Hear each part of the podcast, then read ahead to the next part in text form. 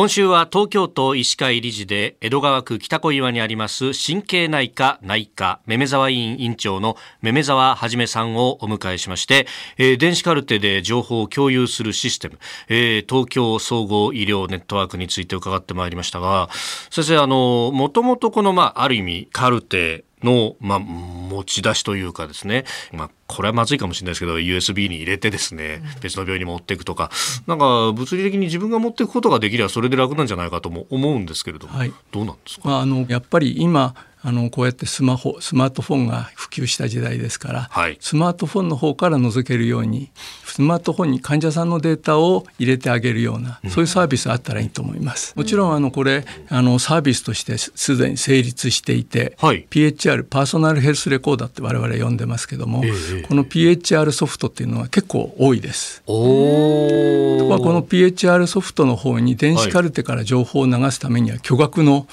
投資が必要です。この、まあ、PHR パーソナルヘルスレコーダーってそれこそあのスマートウォッチとかそういうので、はい、ね、なんか、うん、あの歩いた歩数とかいろいろ出るってああいうデータってことですか？そういうデータの積み上げを、はいアップルではきちんと、えー、ヘルスというソフトウェアでありますね。なんかヘルスってありますね。あります、なんだこれ。アメリカのソ、えー、ヘルスを開くと病院リストがザラザラザラっと出てきます。え、そうなんですか？で、自分はこの病院の何番の ID であるっていうのを入力して、それで自分のデータをこれで見たいっていうふうな希望のボタンを押すと、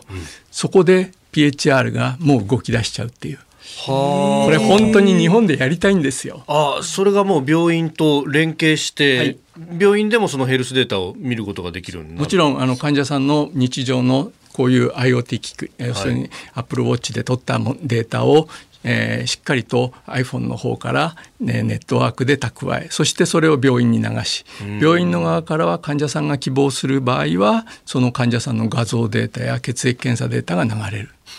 そこをぜひ日本でもやりたくてお願いしたんですがまだダメです。そこの上に今標準化の真っ最中ですから規格が変わっていくということで今すぐにはまだ受け入れられない。は、はい、今はまあある意味こう一個一個の拠点間をハブとハブをつなげるみたいなことを続けつつ、はい。はい、最終的には一個一個のこうそれぞれの個人がつながっていくみたいな風になっていけばよいと、はい、そういう感じです。実際にあの僕の診療所の方に、はい、アップルウォッチで不整脈が見つかったよっていうそういう形で持ち込んでこられれば、はい、その方の iPhone を広げてあの心電図のデータを PDF で表示させてでそれをエアドロップで僕の電子カルテにもらうという。それはもう当たり前にうちではやってます。え、心電図も取れちゃうんですか？アップルウォッチ7以降はちゃんとできる。ちなみにその精度ってどのぐらいなんですか？あ、えっと不整脈とかそこら辺はしっかりわかります。